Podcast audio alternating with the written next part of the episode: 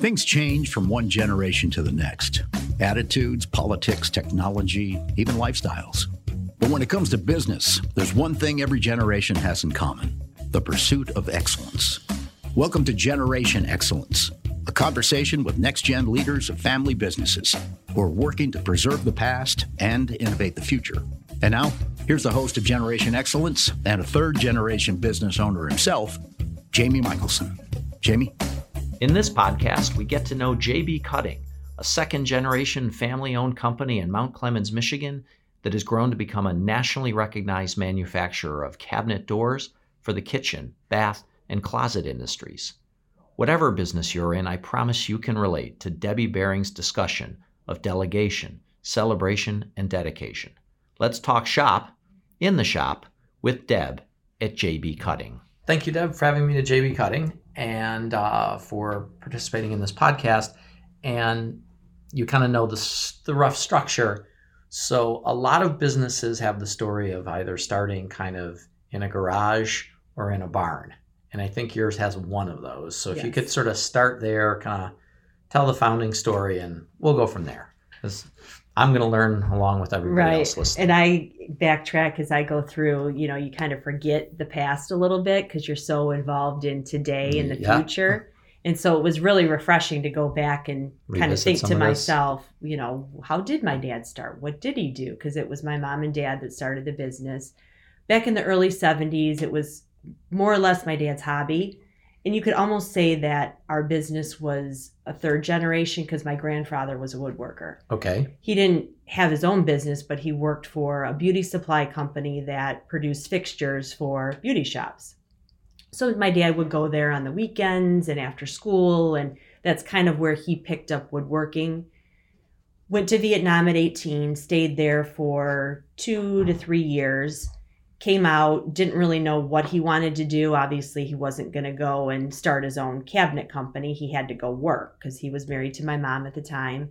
So he went to Chrysler. Okay. Somebody got him in at Chrysler and said, hey, do you want to be an electrician? We need electricians. There's an apprenticeship program. I can get you into the program.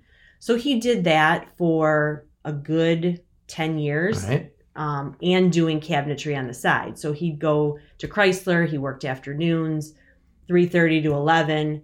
And at the time, they didn't have a lot of stuff. It was more or less get the people there, so if something breaks down, we've got a crew that can go fix the lines. And so a lot of his days were just sitting and waiting for something to break. And so he'd, you know, make contacts with customers. Oh, I need my kitchen done. He'd make his cut list. So when he got off work, he'd go home, go to sleep, get up at 7, go to the supply houses, pick up his particle board and plywood and whatever he needed to make his cabinets, work on his cabinets till 2:30, 3 o'clock, go into Chrysler. Oh, you know, I forgot this, make his next cut list. And then he would do that cycle. And he did that for, like I said, about 10 years. He'd have my mom set up in their little garage and here, this is what I need made. So the next morning he could come in and start building. And so they kind of worked together as a team. Right. So he starts a business, but it was really with your mom. Very closely. With my mom. Okay. Right. Yep. And then he finally got to the point in the mid-70s, kind of right after my brother was born, you know, I can't do this and have a family and have this business, and I got to make a decision. Either I'm going to make a go of this or I'm not. So he decided, I'm going to quit Chrysler, and he opened up a little cabinet shop in his garage. He had then bought 10 acres in Harrison Township that had a pole barn. Got it. On the property. That was where he was going to have his shop. So now it truly became a family affair. You know, it was my mom and dad working together. They had hired 1 or 2 employees here and there. Hey, I need part-time help. And they were really going to make a go of this. His first couple contracts were for Volkswagen. He had some connections, building some stuff, furniture for Volkswagen. And then he hooked up with the company my grandfather worked for, making beauty shop cabinets. And that beauty shop cabinetry has been with you all the way till today, right? We don't do that anymore. Not doing that anymore. Okay. No, we stopped doing that in about the early 90s or so. We kind of, it went away. You know, people weren't nowadays with IKEA and all of this knockdown furniture, it was easier for them to just, hey, I'll buy these fixtures and move on. So he did that and commercial cabinetry in his barn for a long time, up until another 10 years. And then early 80s, mid 80s, he said, okay, again, now I've got to make the jump. Either I can't stay in my little barn anymore and continue to grow here. You know, it was a residential area and neighbors were right. Trucks coming and going. Yeah. So he said, all right, I'm going to go buy a commercial building. So he ended up renting a commercial building. Again, my dad's always he makes the leap, but then he's cautious. Okay. Instead of going all out, okay, I'm going to buy this building. Well, maybe I'll just rent. Mm-hmm. And I remember for years, he kept his table saw, his whole barn set up because he always had this feeling, if this doesn't work, I could come back to the barn. You know, he took, steps and he wanted to move forward, but he always felt, well, I got to have a backup plan. Some sort of backup in case this doesn't work. Right. But he made a go of it. He started investing in machinery, we have this big woodworking show in Atlanta every other year where all of North America, Europe, I mean, it's just a huge, huge show. A lot of people go there, get ideas, what machinery to buy. He went there, bought some computerized CNC equipment, an edge bander, a panel saw that could cut more than one panel at a time. So then he started looking at the future. Okay, if I could make parts quicker and I could get more done and I could build my clientele. And so he did that for until he outgrew that equipment and then bought more equipment. And then again, got to the point where, okay, I'm renting, maybe I should go buy something. This is taking off. It's a go. Right. And so then he bought the building that we're in today. And when was that roughly? That was mid 90s. So each 10 year kind of milestone increments. Right. So what's your earliest memory of the business? Is it in the barn space or is it? Okay. In the barn space. So when my brother was born, he was sick. So it was my dad and I a lot because my mom was with my brother taking care of him. And so he had to work. And so that's where I sat, on a bucket. Hey, clean this up. Hey, help me do this. I remember he was painting something at the time and I'm standing there and he said, all of a sudden I started talking like really goofy. And, he bent down to see, what was wrong. And the paint fumes kind of settled. And here I am high on paint fumes. So he took me outside. Oh, that's great. I used to build models. My parents were convinced I sniffed glue. I was just building models. Yeah, it was, the fumes from it. But, I would come home from school. I remember my brother and I absolutely despised Christmas vacation, Thanksgiving vacation, summer vacation, any days off school because we were working. We would. So they weren't vacation. You went to work. We would get off the school bus. We had a 1,000-foot long driveway and we'd walk down the driveway. My dad would look out because he knew what time it was, see us walking. We had an intercom system at our house. He'd call up to the house. All right. Did he pay you? He did pay us. Okay. So yes, he did set us up for the future. So you learned value of work. Looking back, I didn't regret doing any of that. But when you're 10 and 14 years old and you got to work and your friends are out playing. Well, and unless your family has that equipment, you're not exposed to that probably until school, shop class or something, right? So not intimidating and easy to understand. And we had a good foundation for a work ethic. A lot of my friends didn't really start working till they could drive.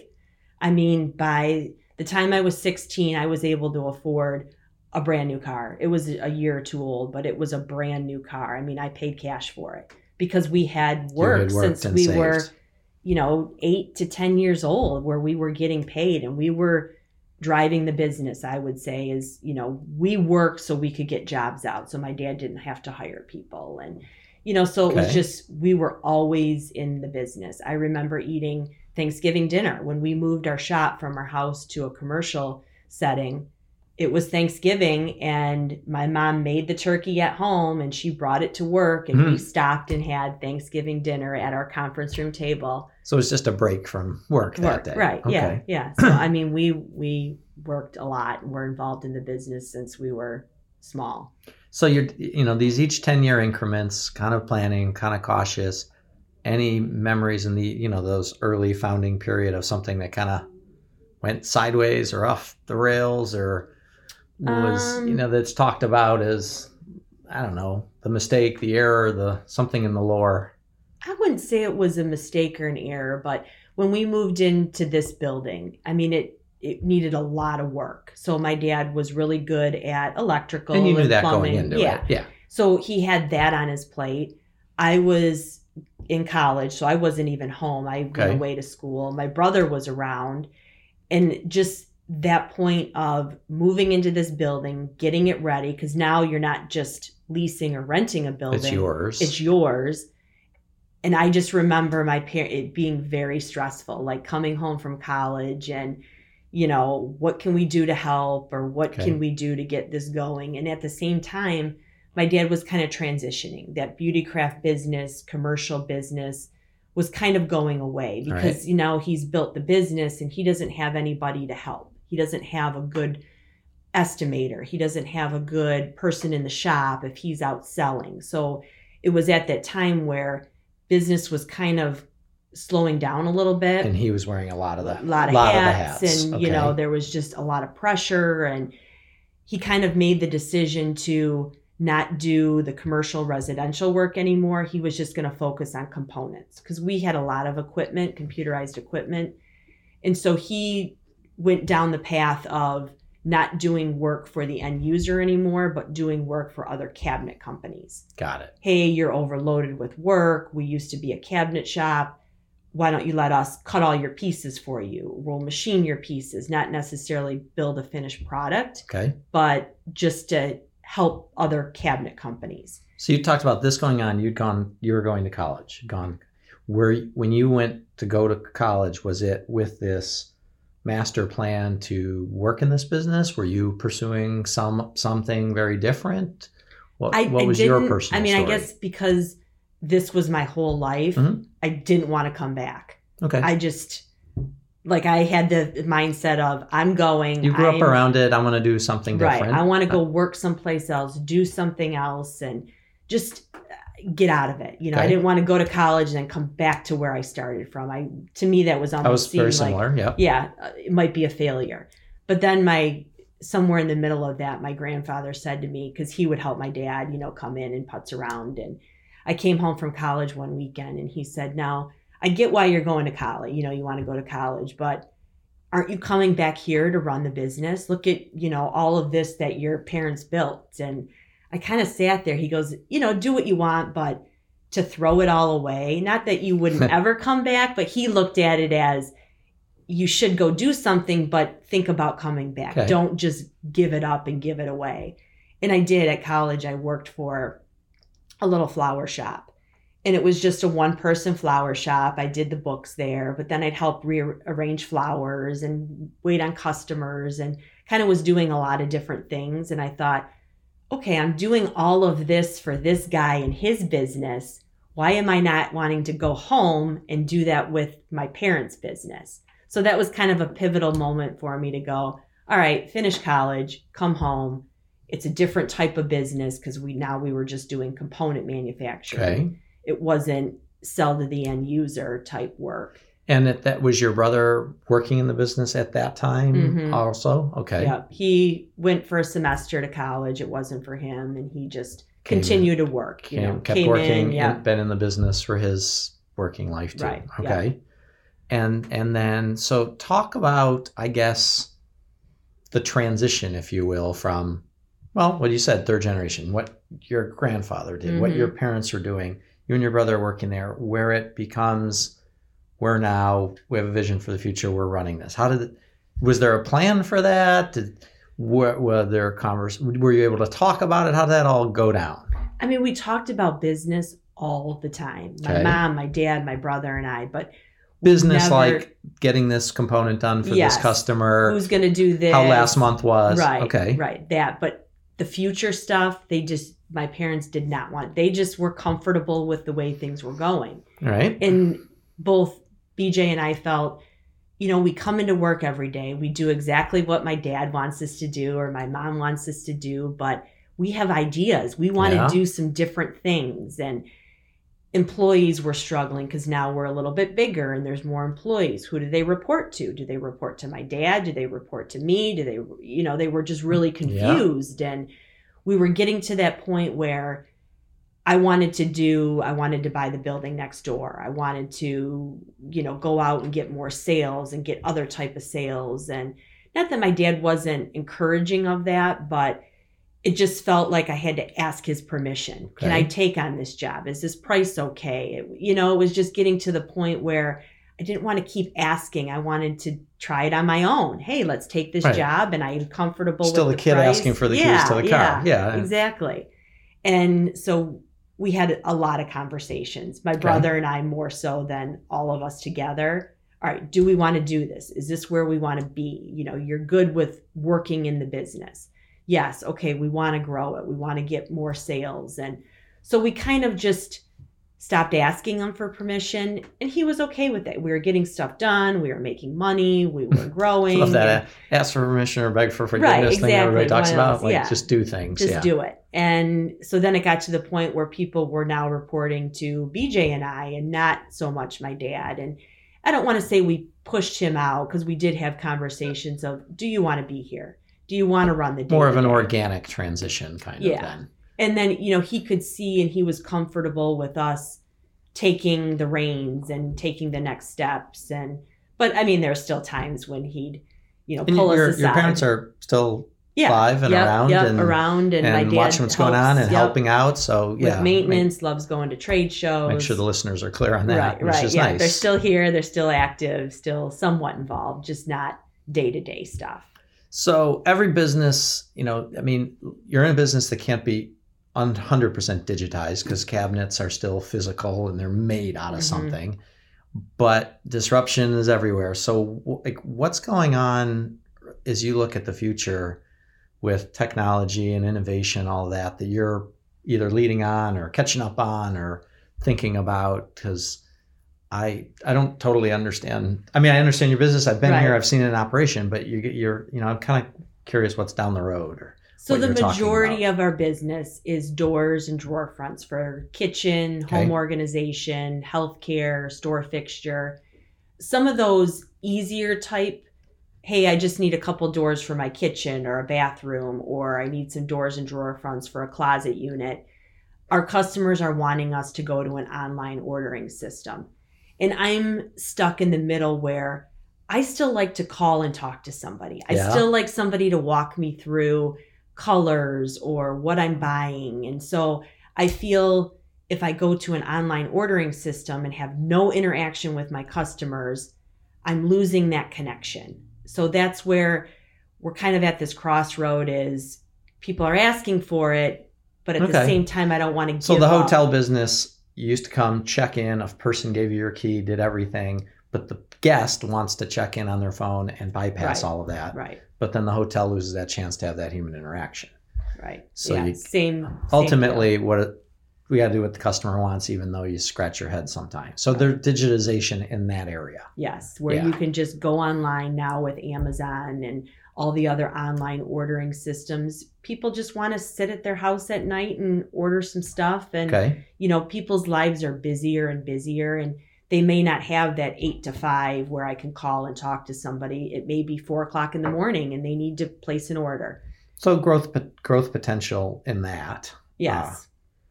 And then, I mean, what would you say just operationally, because you've grown up in this business just as the way it runs, are you... You know, there's getting bigger and there's getting better. And that's been a common theme. And, and as I've met these other business leaders of these generational businesses, they're trying to do both. Right. I mean, what are you trying to get better at? What are you trying to improve on or be more efficient or productive or something like that? I think the biggest challenge for us is remakes. I mean, we're making a custom sized product. Okay. And we've got over 100 different colors. We've got 30 to 40 different profiles and different combinations of all of this. So thousands of permutations. Yes. Right? How do we take what the customer has in their mind or what they put down on paper and produce that part? Because I've got a lot of people in our organization they don't know what the end result is supposed to look like. They're just making this square part and it's got this color and this profile and they don't know where it goes. So it's trying to teach them and get better at deciphering, this is what the customer wants, this is how we enter it, this is what it should look like at the end. And teaching our staff to visualize even though they're not making the final product. That's one thing we really strive and have been working at the last couple of years is decrease remakes, whether it's internal or external to the customer. And what would be, you mentioned Amazon, for example, which can be an opportunity because of their third party and this mass of their platform, but also a threat. I mean, every business like, oh, what could Amazon do to us? What could Walmart do to us? So what are like the threats on the horizon for J.B. Cutting? And if not that we're doing a SWOT chart here, but just what might that be? Threats would be competitors. So our competitors, we try to find the customers that are looking for partners, somebody that can help them and guide them. And what is your 2020 look like? What is your color palette look like? Okay, can we match up what we're offering to what our customers are showing? And here's an example of a customer that people might know or understand. Closets by Design. Okay, so the closet companies. Closet, yes. Systems. So Closets by Design, we sell to 4 or 5 franchises, Michigan, Illinois, a couple in Illinois, Ohio. So, they're a national organization that have a certain color palette, but regionally, there's certain franchises that, hey, I want to offer these colors. I want to do this design. I want to, not shoehorn myself into just 5 or 6 colors. I want to offer 10 or 12. So we try to look ahead and capture that business and what colors are they bringing? Can we bring the colors on, offer them to our customer base? But at the same time, you've got companies larger than us that are just cranking out the mass production parts. I got it. So we lose business there because you get some franchises that don't want to think outside the box and they just want to focus on this is what the franchise system says we're going to offer. This is what we're going to offer. And we want the lowest price. Okay. So we're always competing against that type of work. They come to us, they want what we can offer. But a lot of times they don't want to pay for that service because we do have people answering the phone. So it's classic challenges, competition, margins, value, all of those pieces. Bringing more product out, but getting rid of old that people may still be using. That's another big challenge or threat for us is there's so many colors available. And so everybody wants the latest and greatest. And there's 15 grays. Well, if we don't have all 15, we're missing out on these customers because they want that color gray and not this other color gray. And then, from all that from doing this, well, since you were inhaling the fumes, that image is going to stick. Sorry. We're talking back at you about that one. Next generation, is there that same thing of, in your household, kids, the nieces, nephews, whatever, running around here, experiencing it, thinking about it. Is that a little bit because I go home and that's my life. That's what I talk about is the business. Is that the plan or the dream that maybe call it G3/4? Like I tell my kids, I've got 2 daughters who are 10 and 12 now. Okay. My brother's kids, he has 2 boys and they are 8 and 11. It's a long road to that. Yes, yep. Long road to that. But I try to bring them in here as much as I can, but it's a different business. There's 5 or 6 high-lows running around on the floor, and it's a lot of heavy equipment, and it's not just standing there with a glue gun and spraying parts. Right. And so it's a little bit different and a little bit harder, but they'll come and they'll clean up on a weekend or if it's a holiday. My daughters, I've had them clear out the files. We keep so many years, and then we get to this year, clean out all the files. So they spend a couple days over Christmas break cleaning out the files. That's great. And so I try to get them involved. Which is applicable to other business too. It's just exposure to to what we do. And I freely talk about money issues with the business, employee issues with the business. Our family has always been, whatever you're going to say, you say it at the dinner table kind of thing. And there's no secrets held of somebody, you know, isn't working out or this happened, you know, everything is kind of exposed to my kids. So they hear it on a daily basis. That's great. What I struggle with. What would you say? Like, I had this shop teacher, because I'm not good at mm-hmm. what you all do. And I remember him, and he used to use this expression, it was to be careful, right? And it was, mm-hmm. and it was, you know, blood on the ceiling, meat on the floor, which was pretty gross, but it again painted a, you know, we're doing podcast, it's theater of the mind, right, visual right. type stuff. I just remembered that, so it actually made me a bit hesitant to even get near any of the stuff. Are there, you know, that kind of, you know, phrase type thing? Is there something from your grandfather, your father, from Chrysler to here, that's up on a wall somewhere, or is this like saying that goes back to the beginnings, or some I don't know, some yeah. quote, some. No, I get it. No, I was, because I was telling my dad that I was doing this, and you know, of course, he's super proud of sure. us and where we've come, because you know, he looks back at his little garage making cabinets, and I just remember because he always had us working, and you know, I was moaning and groaning, and I'm not, you know. And he always would say, don't put off tomorrow what you can do today, because you okay. never know what tomorrow's going right. to bring, and a new opportunity of a job. And if you keep pushing job, you know, because I always used to complain, why do we have to work so much? Why do we have to stay so late? You know, well, let's get this done, because tomorrow there could be a whole new opportunity. And I've always lived like my husband, my kids, my dad still, you know, you never sit down, you never stop. I go, yeah, right. because in my mind, I have an agenda. I want to get this accomplished in a day, because tomorrow somebody may call and say, hey, let's go golfing for the afternoon. If I put off all that work that I could have done, then I can't, because I got to get this done. So I try to just push myself a little bit each day to get a little bit more done. And that has, I mean, I preach that to my kids now. And you talk about that at home. Has that permeated the culture then of J.B. Cutting? I mean, that you operate that way, and others know kind of we're going to get stuff done and not put it off, or? Yeah, they do. Okay. Majority of our employees, we've got about half of them that have been with us. Yeah, you've got people who've been here a long time. 15 yep. years. So they know, like, work hard today, have fun tomorrow. You know, they're of that mindset. I want to get this done. I want to accomplish this. I want to leave things clean and put stuff away, even though it's, you know, 7:00 at night, you've already been on overtime. Empty the garbage cans, you know, sweep the floor a little bit. Because then if you keep putting it off, the day comes when you got to clean. Now right. It's a 3 or 4 hour project. And then, I mean, you know, one of the things happens when you work at a place that you've been around, you know, you've people been here a long time, mm-hmm. so they've known you a long time. You've grown up with the business, you know, how people see you, how you see them, all of that. What personally, like, what are you, anything you're working on for your leadership style? Time management sounds like you got that nailed, mm-hmm. or you know, learning some new skill, or you know, what are you focusing on for yourself? I think my biggest challenge is delegation.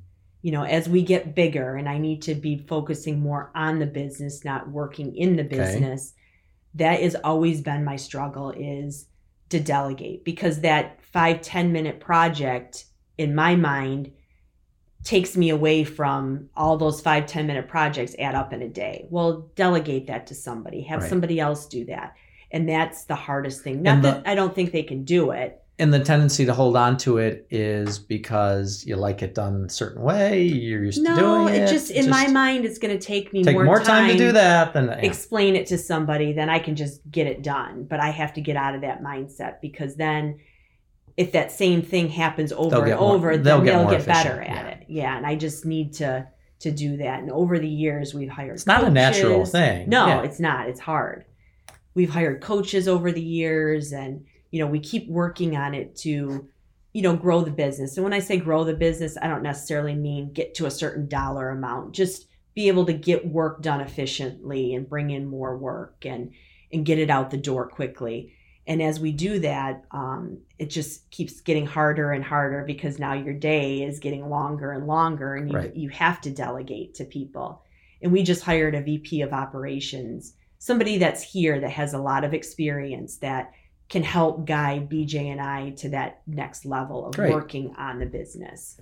Yeah, and you can bounce ideas off, right. and you get a fresh view on things and all of that. So you mentioned the Thanksgiving that was at a conference room table, another great image. And so, you know, you're working a lot and the business doesn't stop. What do you do to get away from the business physically, mentally? About 8 years ago, we bought a place. I call it my cottage, but everybody laughs because it's in Fenton. It's an hour away from Mount Clemens here. But that's my escape. All you know, I can leave here on a Friday in the summer. I mean, we keep it open all year round, but pretty much from May until September, I can leave here on a Friday. I can take that hour drive and get up there for the weekend. And I don't think about work and I don't think about the business. And on my drive home on Sunday or Monday, I'm thinking about it. But it's those 2 days kind of with my family. I'm not sitting at the table going, okay, tomorrow I got to do this and we got to get this done. And, you know, this employee's off, so I got to pick up that, you know, it's just, okay, check it at the door when we get there. And then I pick it back up again. So you've if I get listeners from further than Michigan, you know, to create sort of the up north thing, but I'm going to drive 3 to 4 hours. Really, that's really smart. What's a new idea you've kind of implemented recently at the company? VP of Ops, huge. But that was something that's, you look back, you go, I wish we'd done that a year earlier, or a piece of tech or something. Really, it's the VP. I mean, he came in and it was like a key position. Breath of fresh air, because we had hired people before that, you know, had operations experience or management experience, but to get the total package, he had experience from sales and marketing and accounting all the way through operations. And like, he gets it. He gets the big picture. Okay. You know, plug for Eric, we used Hohauser and Associates to help find this person. And I had been talking for years about this person and finding the right person. And he literally found like our long lost brother, the way BJ and I feel, is because he's at that level that we're at. He gets wants to grow. How about an idea that he's brought then to the business, since he would be the key idea? It's more or less his idea, but recognizing team leads and having daily stand-up meetings. Okay. You know, we'd try meetings before, but they'd be so drawn out that it would just, you would regret or didn't even want to go to them. And then we stop them and start them, and, you know, employees were confused. So every morning in every single department, they have a 5 to 10 minute stand-up meeting. Great. And to me, that it's huge, because you're telling people what's going on for the day, what issues arise the day before or previously. But then you also get that couple minutes of, hey, how was your weekend? Hey, you know. Still keep that connection. You're kind of. How many people are you now total? So we're about 45. Yeah, so still a big family. In little group. You know everybody. Yes. Yeah. Yep. Absolutely. And I look forward to them in the morning. You know, it's one of those meetings that I look forward to. Great. And then what?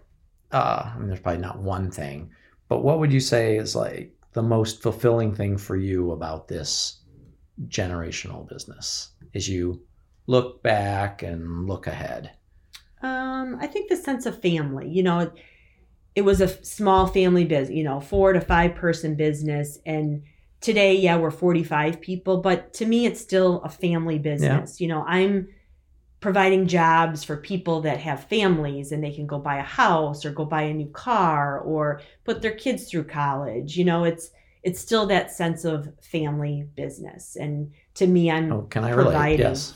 You know, it's a good feeling for me, is that we're still here. We're still active in the business. You know, I never want to be the person that, who's the owner? I never see them. And, you know, we interact with every single person almost every day between my brother and I. Great.